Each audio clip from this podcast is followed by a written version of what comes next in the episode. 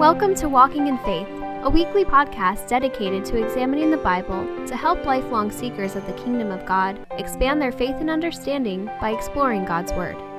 Now let's join Pastor Rob Harrington as he shares this week's message. Take your Bibles and turn to Luke chapter 23. We actually finally made it through chapter 22. And now in Luke chapter 23, we're going to be looking at the verse 20, first 25 verses. We're going to take off um, some big chunks now as we make our way. The title is Each One Plays His Part. Each One Plays His Part. All the world's a stage, and all the women merely players. They have their exits and their entrances. So begins the monologue from William, William Shakespeare's play, As You Like It. The speech compares the world to a stage and life to a play and is one of Shakespeare's most frequent quoted passages. In his work, The Praise of Folly, first printed in 1511, Renaissance humanist Erasmus asks, For what else is the life of man but a kind of play? In which men in various costumes perform until the director motions them off the stage. Years ago, not too many years ago, but there was another type of movie, The Matrix, which trying to make the same kind of point that we're all just point, uh, part of simulations and things of that nature. How many of you have ever been in a play or acted in a play, a skit, things of that nature? Did it when you're young? Most people want uh, who do want the biggest, they want the biggest and juiciest part. They want to be the star. They can become bitter if their part is too small, yet one acting coach said that there's no small parts, only small actors. Yet we all enjoy and desire the spotlight. We all want our time in the spotlight. Today, we're continuing Luke's record of the passion drama as it unfolds there in Jerusalem. So far, Jesus has been betrayed, he's been accused, he's been beaten, spit on, and condemned by the Sanhedrin, the Jewish high council. The Holy Spirit informs us that all of this was so that the scriptures might be fulfilled. The play is unfolding as the author has scripted it.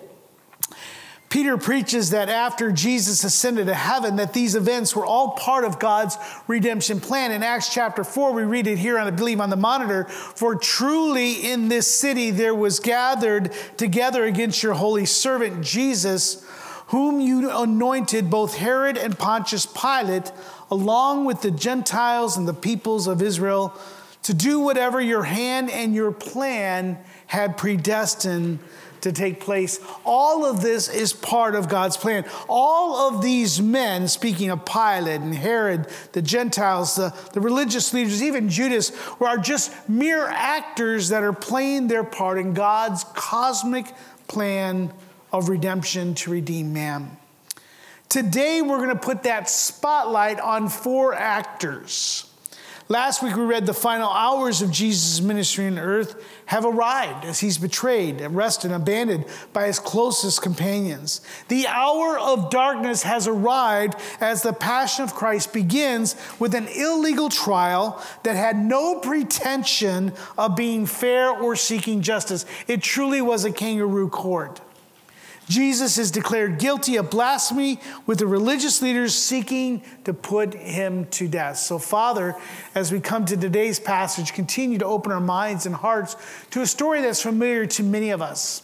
However, we want to take the familiarity out so that we can see it anew and see it fresh and see the spiritual truths that are being taught here, how we can find promises, how we can find commitment. Father, how we can find what you have called us expected us and what will be judged and evaluated one day.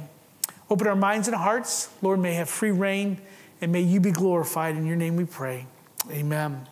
Now, the first spotlight in Luke chapter 23 is found in the first five verses, and it's going to be on a man named Pilate, Pontius Pilate. Verse 1 Then the whole company of them arose and brought him before Pilate.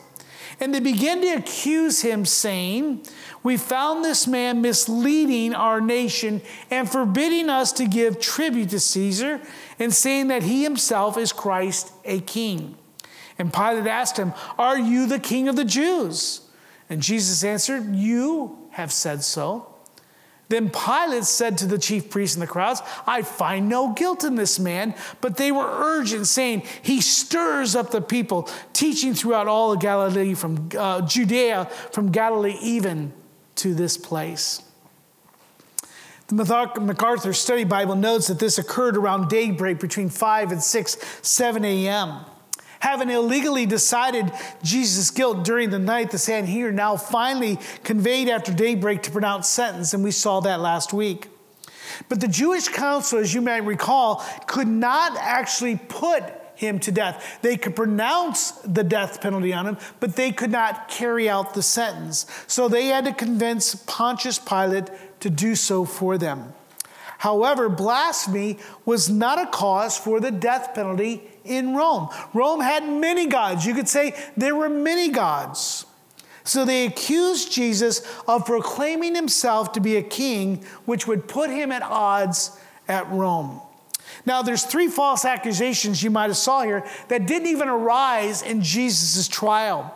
They state that Jesus is a troublemaker, he's a social agitator, he's a liar, and not only that, he's a tax evader proclaiming to be the rightful king, which would have been the worst of the offenses. Now, Pilate, as many of you know, was a regional governor of the Jewish province. He represented the interests of Caesar in Rome. Now, remember, Caesar at this time, many believed he was a god. The Jewish historian Josephus, Josephus writes that Pilate was a headstrong, strict, authoritarian Roman leader who, although was both rational and practical, never knew how far he should go in any given case. He was a man who many times did not know the correct boundaries. A Roman trial was very similar to what you and I think of today. It consists of an accusation against a person, his defense, and then the verdict. Yet Jesus, just as he did before the high council, remains silent and gives no defense, even though he recognizes, and probably everyone there around him recognizes, that the charges are manipulated and contrived. How would you react, I would ask, to such false accusations? especially if it carried out a death sentence. We would scream our innocence. Probably the guilty themselves would also scream that we are innocent. We would vehemently pronounce the injustice of the trial and the falsehood of the charges, yet Jesus is silent.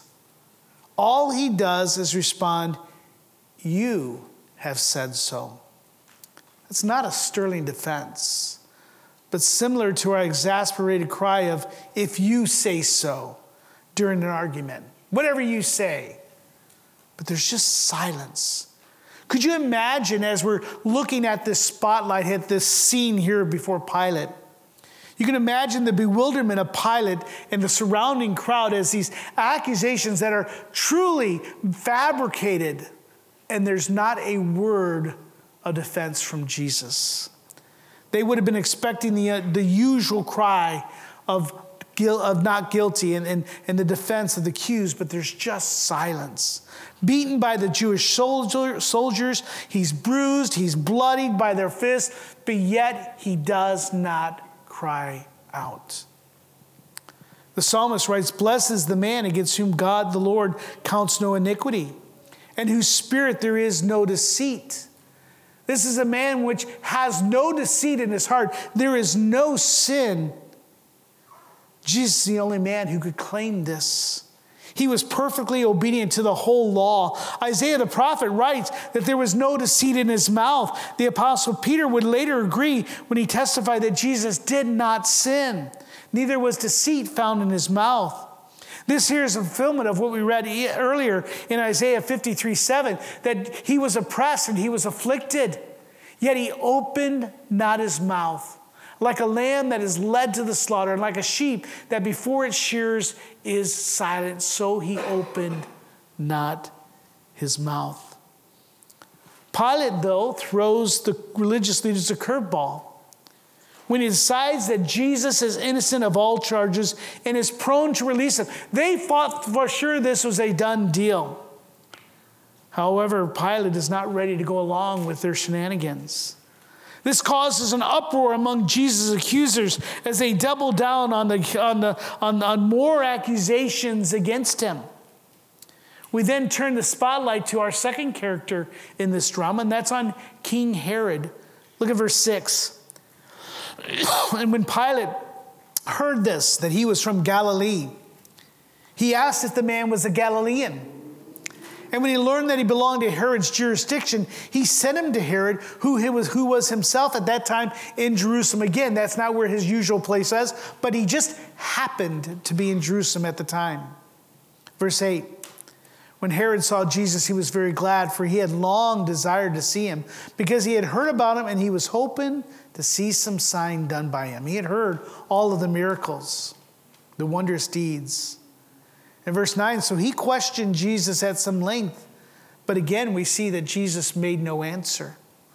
The chief priests and the scribes stood by, vehemently accused him all during that time as, as he's saying nothing, as Herod is asking, these accusations are just coming rapid fire against him. Verse 11, and Herod with his soldiers treated Jesus with contempt and mocked him. Then arraying him in splendid clothing, he sent him back to Pilate. Herod Antipas, he was the man who put John the Baptist to death to appease his wife and stepdaughter. All he desires is entertainment. He just wants to be entertained. He wants to see some sign. He wants to see some miracle. He wants to be amazed and astounded. He has no desire to inquire about the true identity of Jesus Christ. He had no desire to understand who Jesus was. He had no interest in justice. He could care less what happened to Jesus as long as he could witness a spectacle. Jesus, knowing exactly the state of Herod's mind, remains once again silent. Dr. Schreiner notes that Jesus' silence also shows that he's a silent servant of the Lord in Isaiah 53 7. Herod is part of an evil generation that wants to see a sign or wonder, but Jesus does not work miracles for amusement. He is not some type of charlatan, he is not some type of carnival barker. He has nothing to say to someone who is truly not seeking the Lord, as is evident in the case of Herod. He knows exactly who Herod is, and he is not going to play the games for him. However, Herod does take his pound of flesh, as he also orders his soldiers now to mistreat an innocent man whose hands are bound with no opportunity to defend himself. For the second time, Jesus undergoes a beating for the amusement and cruelty of others.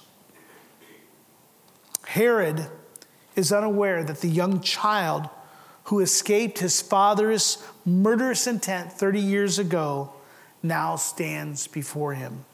Herod's spiritual blindness keeps him from seeing the true king of Israel standing before him. Yet, to mock him, he dresses him in the clothing of a king or in the colors of a king and sends him out for his own entertainment and spectacle. Finally, becoming bored with his vicious and cruel games, he sends Jesus back to Pilate. Look with me at verse 12. And Herod and Pilate became friends with each other that very day, for before this they had been in enmity with each other. This incident causes them, leads them to put down their barriers, their animosity, and become friends. Here we see one example of the fulfillment of Psalms 2 2. The kings of the earth set themselves, and the rulers take counsel together against the Lord and against his anointed. The third spotlight moves back to Pilate as he confronts the crowd in verse 13. Pilate then called together the chief priests and the rulers and the people And he said to him, You brought me this man as one who is misleading the people. And after examining him before you, behold, I did not find this man guilty of any of your charges against him. Neither did Herod, for he sent him back to us. Look, nothing deserving death has been done by this man. He's trying to plead with them. He's trying to reason. Look at, there's no reason to put this man to death. Is there not any other way?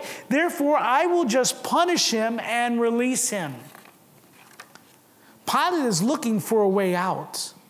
He wants no part in this drama. He knows that he is being manipulated by these religious leaders.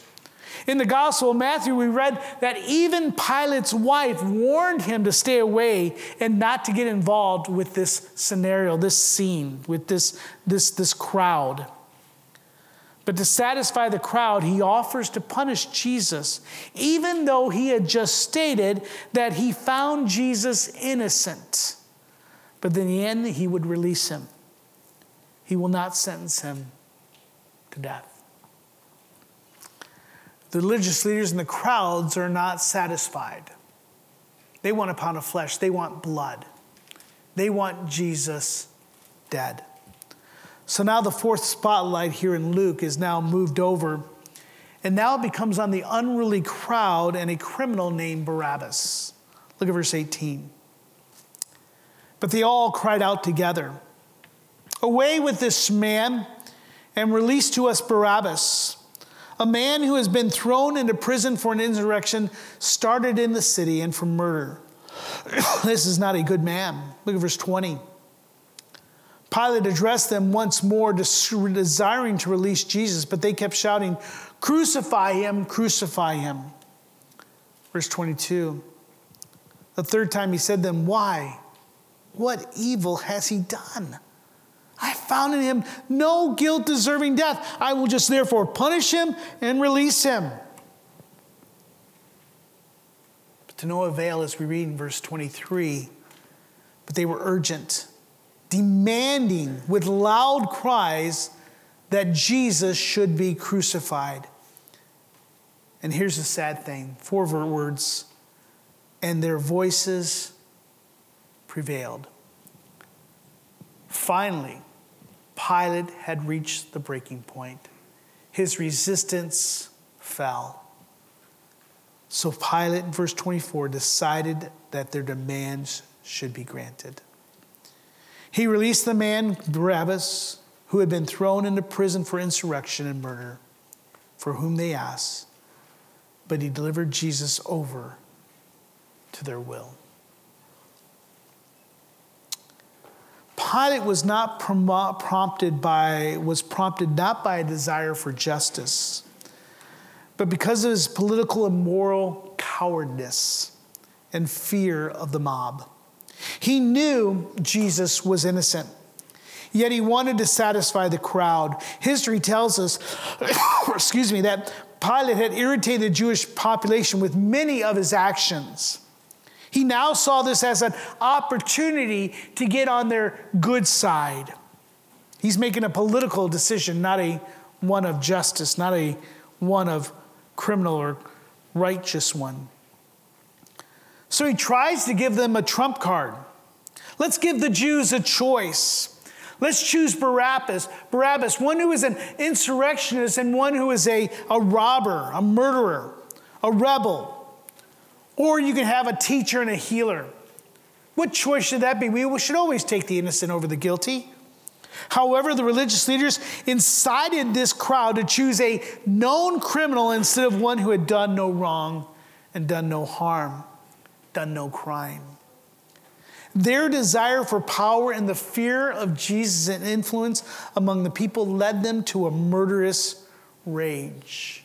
Now, you might be like me and say, wait a second, wasn't it just three, four days ago the crowd was saying, Jesus, King of David? Weren't they just uh, Palm Sunday as we think of it? But you and I must understand this most likely was a different crowd than those who were worshiping Jesus several days earlier on what you and I call or refer to as Palm Sunday. Remember, Palm Sunday was the Jews were moving with Jesus from Galilee and they were traveling with him for the day of, of Passover. but it also was filled with others. There's millions of people probably this time near Jerusalem at this time, hundreds of thousands of people there for Passover from all over the Roman Empire. So this crowd here probably consisted of the minions of the religious leaders and visitors to Jerusalem who did not fully understand or know who Jesus was in his teachings and his miracles. They never saw him, they never heard him. All they know is that the religious leaders are telling them that this is a bad man. Though he declared himself to be innocent, Pilate will be judged for his decisions and actions. There is no washing his hands in this drama. This here is the fulfillment of Isaiah 53 8. I believe it might be here on the monitor maybe not, but oppression and judgment. He was taken away. And as for his generation, who considered that he was cut off of the land of the living, stricken for the transgression of my people? He was considered a criminal, considered one who was full of sin. This is God's plan for Jesus, as the prophet Isaiah writes, that it was the will of the Lord to crush him. He has put him to grief when his soul makes an offering for their guilt. Pilate thinks that he's turning Jesus over to the will of the crowd and the religious leaders, and he is. But the primary cause is that of the Yahweh who desires to crush Jesus so his soul may make an offering for guilt. This crowd did not even understand that their bloodless bloodlust, excuse me, served God's plan for salvation and reconciliation. excuse me. So, as we look at the spotlight here, the drama that's unfolding here, the role of the religious leaders was their envy to incite them to seek the death of Christ. The role of the crowd was to reject Jesus at all cost. The role of Pilate was to unjustly condemn Jesus to the cross. Each and every one of these actors played their part perfectly, just as it was written for them, but also just as they had chose in their own hearts. Once again, we see the sovereignty of God and human responsibility working together for the most horrible crime and the worst sin ever committed the killing of the Son of God. Now, there are several things I want to consider. There's several truths that were spotlighted for us this morning that I want us to consider. First, excuse me, I coughed this morning. First, just as Jesus faced false witnesses and accusations, you and I should not be surprised when we too suffer the same fate. From the apostles onward, Christians have faced false accusations that have led to severe punishments, ridicule, mockery, and even death. The Holy Spirit has warned us in Scripture, John chapter 15. Jesus warned his disciples if the world hates you, know that it has hated me before it hated you. If you are the world, the world would love you as its own. They loved Barabbas. Why? Because he was evil. But because you are not of the world, but I chose you out of the world, therefore the world hates you. But remember the word I said to you a servant is not greater than his master. If they persecuted me, they will also persecute you. If they kept my word, they will also keep yours. But all these things that they will do to you on account of my name, because they do not know me or know him who sent me. Second Timothy warns us indeed, all who desire to live a godly life in Christ Jesus will be persecuted. We will have false accusations. We will have misconceptions. We will have those who will seek to ridicule, to mock us, to harm us because they hate the Father. Jesus informs us that this is not because they hate us, but because they hate Him and they hate the Father. The God of this world, Satan, has blinded the minds of all men and women They do not recognize or submit to the Father as a Son. The Bible tells us that their minds are hostile to God, full of hatred and envy. There is no reasoning with them. So you and I must understand that just as he faced it in silence, you and I too are called to face them. But this leads us to the second truth that men love darkness rather than light. Evil attracts evil. Jesus taught us in John chapter 3, 19 through 20. And this is the judgment. The light has come into the world, and the people loved the darkness rather than the light. That's the truth. Why? Because their works were evil. For anyone who does wicked things hates the light, does not come to the light, that his works should be exposed. It's kind of interesting. If you were to take someone who's addicted to drugs, and one of the things you say, you know, you need to move him out of his environment. You need to move him away from his friends, from his dealer, so on and so forth. You can do that and take that person out of it. You could take them to the other side of the United States and put them in a different city, and you can guarantee what would happen probably within two, three days. They'd find the exact same crowd and type of friends. Pilate and Herod becomes friends because of their evil actions, because of the darkness. At first, they were at enmity with each other. They did not like each other. They, they maybe fought with each other. There was some type of uh, uh, uh competition, something going on within there. But yet they were able to coalesce because of their judgment and ridicule of Jesus Christ. They lived out that mantra the enemy of my enemy is my friend. They recognized that both of them were not friends with the religious leaders. Religious leaders did not like Pilate, they did not like Herod. The people did not like Pilate, and they did not like Herod. Herod himself was, even though he was the king of the Jews, was not accepted by the Jews or the religious leaders as the kings. So they saw that their way was to use their evil hearts and minds to placate the crowd. Paul warns that bad company ruins good morals. And many of us have understood this. We've lived this out. We may have the scars ourselves. This is a warning for us, this spiritual truth. This is a warning for us to watch who we choose to befriend and seek counsel from. Unfortunately, there are too many who profess Christ who are attracted to those who look for entertainment and looking to satisfy themselves rather than those who are godly. We must be careful of this, for it has led to many downfall, downfall, downfall. Now I can't say it. You got it. Downfall. Here's a note to parents. This is editorial, this is free. Parents, choose your children's friends. Don't let them choose it. And let me add another one. Parents, choose your children's friends wisely.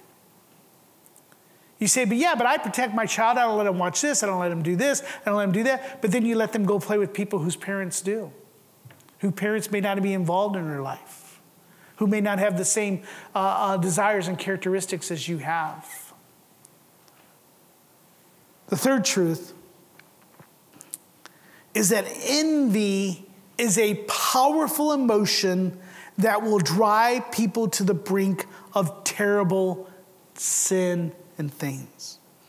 King Solomon warns us in Proverbs 14:30 that the tranquil heart gives life to the flesh, but envy makes the bones rot. There's a book that just came out by Pastor uh, Michael uh, Fabrizi. I, am not saying his name correctly. Forgive me.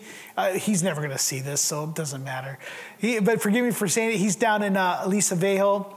He wrote a book that just came out, um, Envy, the one sin you didn't realize you had. And that's true. It's covetousness. That's what Paul says. I was perfect before the law until I re- recognized that I had covetousness, the 10th commandment. Covetousness really is, the, is almost the seed of each and every sin. It's desiring, it's, it's jealousy, it's envy. It's saying that God owes me. That's what envy and jealousy is. It says, God owes me. Excuse me, He gave something to this person, He gave something to that person, and I don't have it, and I deserve it. Just a few days earlier, Jesus had condemned the religious leaders who were full of envy and jealousy. Remember, that's the only reason why they're doing this of envy and jealousy. Just a few days earlier, Jesus had condemned the Pharisees when he pronounced, Woe to you, scribes and Pharisees, you are hypocrites! For you are like whitewashed tombs, which appear outwardly beautiful, but within are full of dead man's bones and all clean and all uncleanliness. Envy makes the bones rot. And these religious leaders, these, this crowd crying for the blood of Jesus Christ, for the man, for the innocent blood, their hearts are filled with envy. And you and I need to look at that's one of the things the Bible tells us to, to mortify, to kill. Uh, and you need to look, probably envy is probably a, many of the things that are that is fueling the sins that you struggle with. A desire for that which God has not given you. Turn to Titus chapter 3, if you would, please. You and I must not let envy have a foothold in our minds and in our hearts. Scripture tells us that we too were once slaves to the devices of envy and jealousy. In Titus chapter 3, 3 through 7. Paul writes in Titus 3 3, for we ourselves were once foolish, disobedient, led astray. We were like the religious leaders. We were like the crowds. We were like Pilate and like Herod. We were slaves to various passions and pleasures, passing our days in malice and envy, looking for entertainment, hated by others and hating one another. Envy led these religious leaders to kill the Son of God. They knew that he was someone special. Whether they understood exactly who Jesus was may be debated, but they knew that he was from God. They knew that. They knew his teaching and miracles were from an almighty Father. Yet they still led the crowd to call for his death.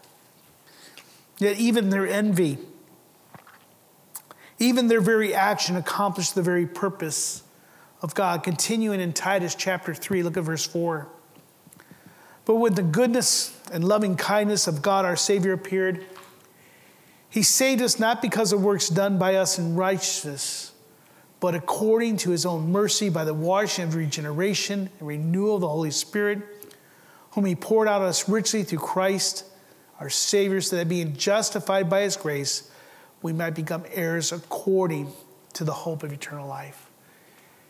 Even in the sin that you and I are seeing that is spotlighted by by Pilate, by Herod, by the, by the Jews, by the crowds, and by the religious leader, their sin led to our salvation.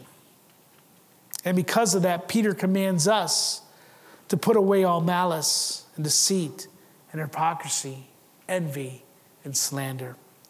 Like newborn infants, we are to long for the pure spiritual milk that by it we may grow up into the salvation he has given us if indeed you have tasted that the Lord is good. So, yes, these actors are playing a, a role that is going to cause the death of an innocent one. But yet, without it, we would have no hope. Their sin leads to our hope. The fourth truth and last truth is that the Father's plan of redemption required the innocent for the guilty. Jesus was innocent of all the accusations against him. Barabbas was guilty of the very crimes that Jesus was accused of. He was the troublemaker, he was the social agitator, he was the tax evader. He was the one who was rebellious. He was the one who demanded that he was king, or at least that he was someone who was wanting to throw Caesar from the throne. Yet they release the guilty and condemn the innocent. This truth was magnified in the Old Testament sacrificial system, where an innocent lamb would be slaughtered for the sins of the people. Jesus is that sacrificial lamb. He's offered up for our sins, our guilt, to cover our shame. The innocent for the guilty. Though we are repulsed by the actions of the religious leaders, Pilate, Herod, and the crowd, our only hope is found in this truth the innocent for the guilty. Jesus provided what the Father required a perfect substitute sacrifice. And just as a sad note, as I consider Jesus' silence during all the accusations, one thing that came to my mind during the last few nights as they are accusing Jesus of all these sins falsely, knowing that he is innocent, there's no deceit in his mouth. He knowing that he would drink the cup of wrath for my sin. He was silent because he knew that he was going to bear the weight of my sin. See, when you and I stand before God, there is no excuse that we have for our sin. There is no excuse. We cannot reason it away. We cannot try to say, but there's extenuating circumstances.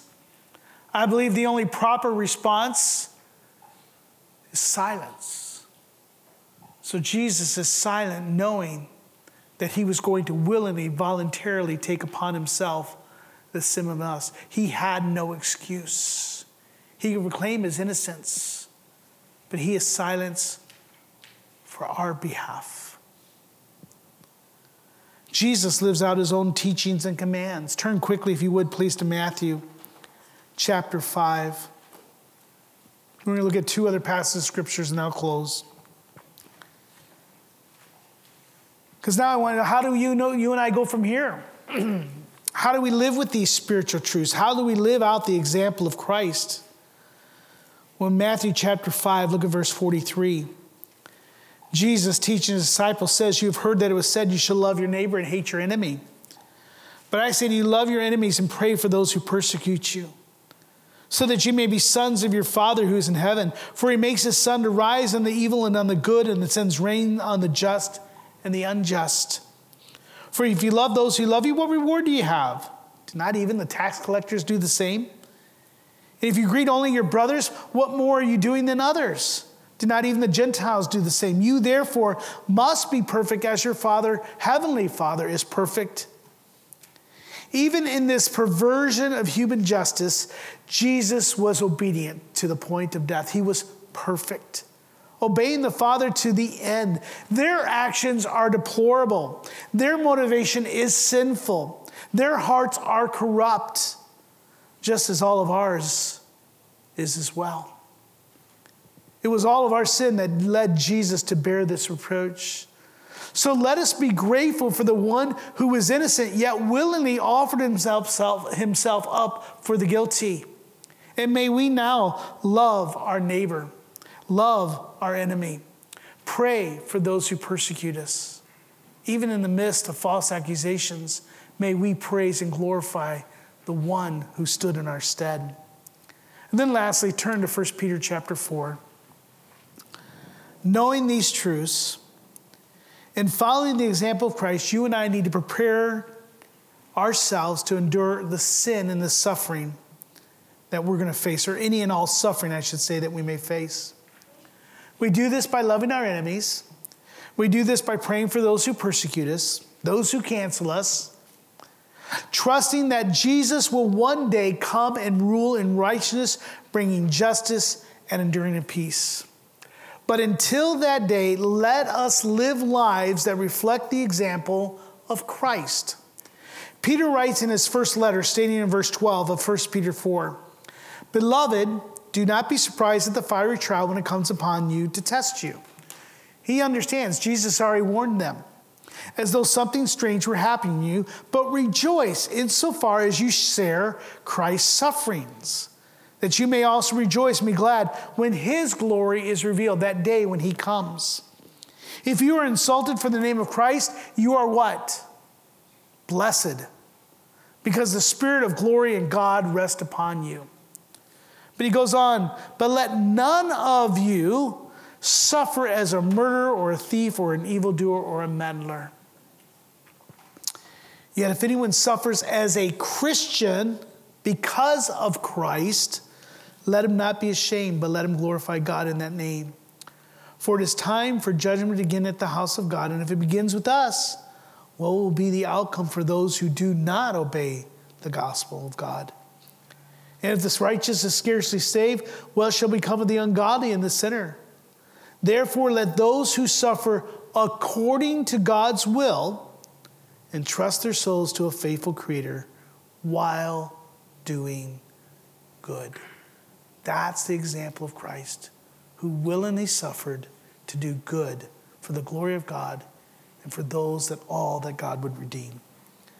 May the Trinity, speaking of the Father, the Son, and the Holy Spirit, grant us more faith to trust in Him and more grace to endure the race that's set before us for His glory and our good. Amen.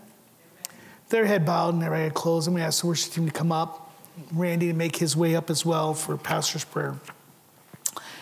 Again, my exhortation is the same as it always is. Let's take a moment to just pause to consider the example of Christ, the truths that we learned this morning, and then pray and ask the Holy Spirit to give us wisdom and discernment how we are to respond to these truths. You and I are not going to stand before Pilate or Herod. We're not standing for a crowd or religious leaders who are asking for us to be condemned, though I would say more and more that is happening in this world. I just think of Mike Johnson, the new House Speaker. He is being accused and maligned for believing and doing things that Christians think and believe. But we need to stand firm before it's the glory of Christ. May we glorify him in all that we do, and may we stand as Christ did in our place. Randy, would you come and close us in prayer? We hope you have enjoyed this week's message. We encourage you to share it with others. If you have any questions or comments, please email us at info at orangevilla.org. Be sure and join us for next week's message by subscribing to this podcast. To learn more about our ministry, submit prayer requests, or to find ways you can help share the gospel, visit us online at orangevilla.org. Till next time, we hope the grace and peace of God's love be ever present in your life.